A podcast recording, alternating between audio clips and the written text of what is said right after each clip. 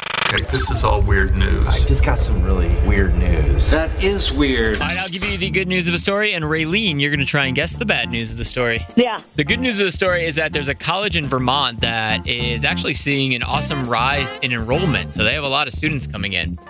What's the bad news of that story? Um, they don't have enough, maybe instructors, Uh, like that- teachers. That's kind of correct. Um, they don't have enough room in general, and but the bad news is what they're doing. They're actually asking upperclassmen to leave because they're offering like ten thousand dollars to people to take time off for school. So they're going to pay you to not go to school, and so and the, but these upperclassmen have to like delay also their graduation and things like that because they just don't have enough room for everybody. Wow. Yeah. So I don't know if that's good or bad. I mean, if I'm in college, I I, just- I want to get out. I want to graduate, but also ten thousand dollars to not go sounds pretty good too. So Never heard that before. It's a Friday night.